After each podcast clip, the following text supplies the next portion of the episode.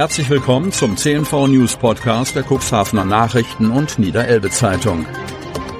In einer täglichen Zusammenfassung erhalten Sie von Montag bis Samstag die wichtigsten Nachrichten in einem kompakten Format von sechs bis acht Minuten Länge. Am Mikrofon Dieter Büge. Mittwoch, zwanzigster September zweitausenddreiundzwanzig. Prozess vor dem Landgericht. Cuxhavener Gastronom soll rund eine halbe Million Euro am Fiskus vorbeigeschafft haben. Stade, Cuxhaven. Vor der Wirtschaftsstrafkammer des Stader Landgerichts muss sich seit Dienstag ein ehemaliger Gastronom aus Cuxhaven wegen des Vorwurfs der Steuerhinterziehung verantworten. Der einundsechzigjährige zeigte sich nach einem Verständigungsgespräch zwischen Kammer, Ankläger und Verteidigung geständig, ebenso eine rund zwanzig Jahre jüngere Mitangeklagte. Die Summe, um die es geht, ist nicht von Pappe. Mehr als vierhundertachtzigtausend Euro soll der ehemals selbstständig tätige Hauptangeklagte beim Betrieb eines Lokals am Fiskus vorbeigeschafft haben.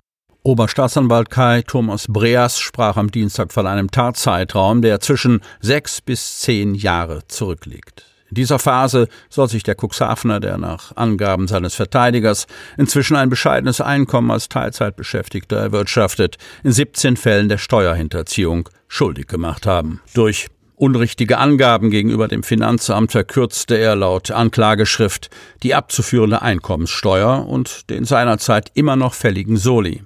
In ähnlicher Weise drückte er offenbar den abzuführenden Lohnsteuerbetrag. Des Weiteren sollen Umsätze und Gewinne, die mit dem Gastronomiebetrieb erzielt wurden, den in der Steuererklärung angegebenen Umfang überstiegen haben. Leidtragend in diesem Fall auch die Kommune, indem sie um einen Teil der ihr zustehenden Gewerbesteuereinnahmen gebracht wurde.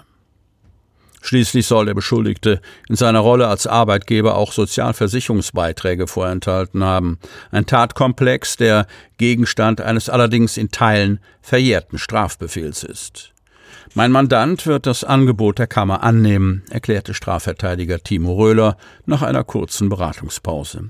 Der Rechtsanwalt bezog sich dabei auf ein Gespräch, in welchem die beteiligten Parteien im Saal ihre das Strafmaß betreffenden Standpunkte ausgetauscht hatten. Wichtig war beiden Beschuldigten, dass eine in Anbetracht des Tatvorwurfs zu erwartenden Freiheitsstrafe zur Bewährung ausgesetzt werden würde. Im Unterschied zur Verteidigung, die einen Strafrahmen von allenfalls vierzehn Monaten für angemessen hielt, bewegte sich die Kammer im Falle des Hauptangeklagten in einem Bereich von bis zu zwei Jahren.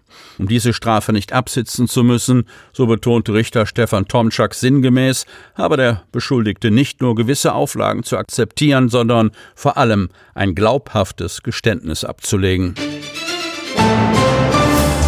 Angler besorgt über tote Muscheln. Kreis Cuxhaven. Michael Buck lebt seit achtunddreißig Jahren in Wanner. Und so lange angelt er in der Emmelke. Das ist für den stellvertretenden Küchenchef ein entspannendes Hobby. Doch so etwas hat er noch nie zuvor bemerkt. Am Ufer, auf einer Länge von ca. fünfhundert Metern, entdeckte er vor ein paar Tagen zahlreiche Muschelschalen, teilweise bis vierzehn Zentimeter lang.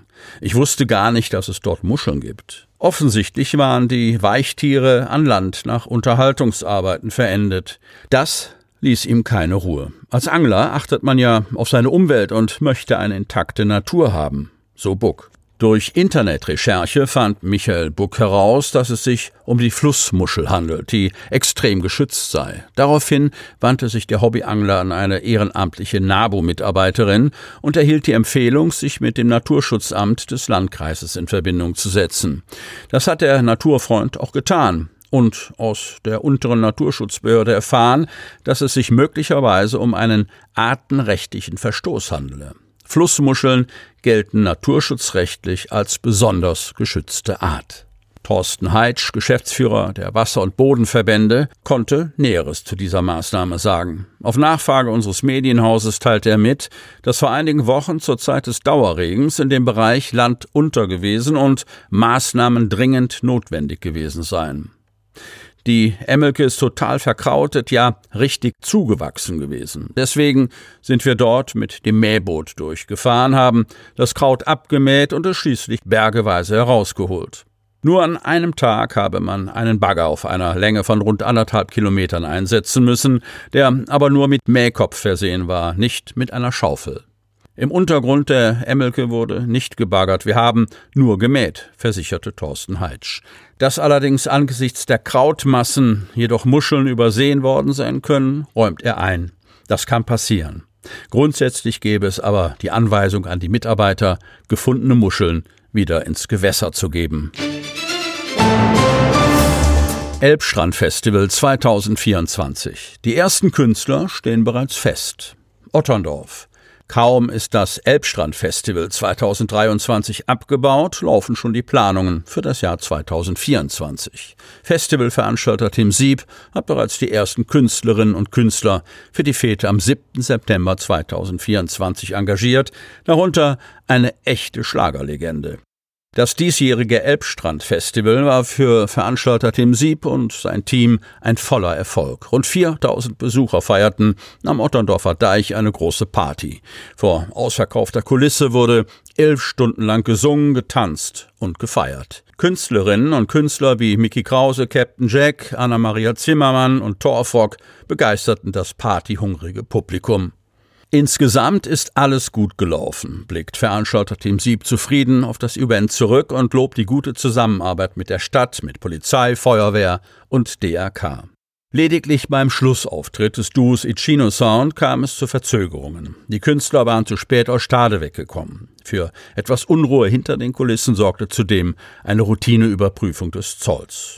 Nur wenige Stunden nach dem Elbstrandfestival zweitausenddreiundzwanzig startete bereits der Vorverkauf für die Veranstaltung am siebten September zweitausendvierundzwanzig.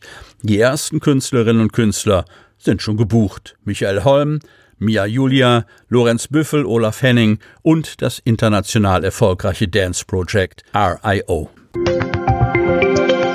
Sie hörten den Podcast der C N V Medien. Redaktionsleitung Ulrich Rohde. Produktion Win-Marketing, Agentur für Podcast-Produktionen.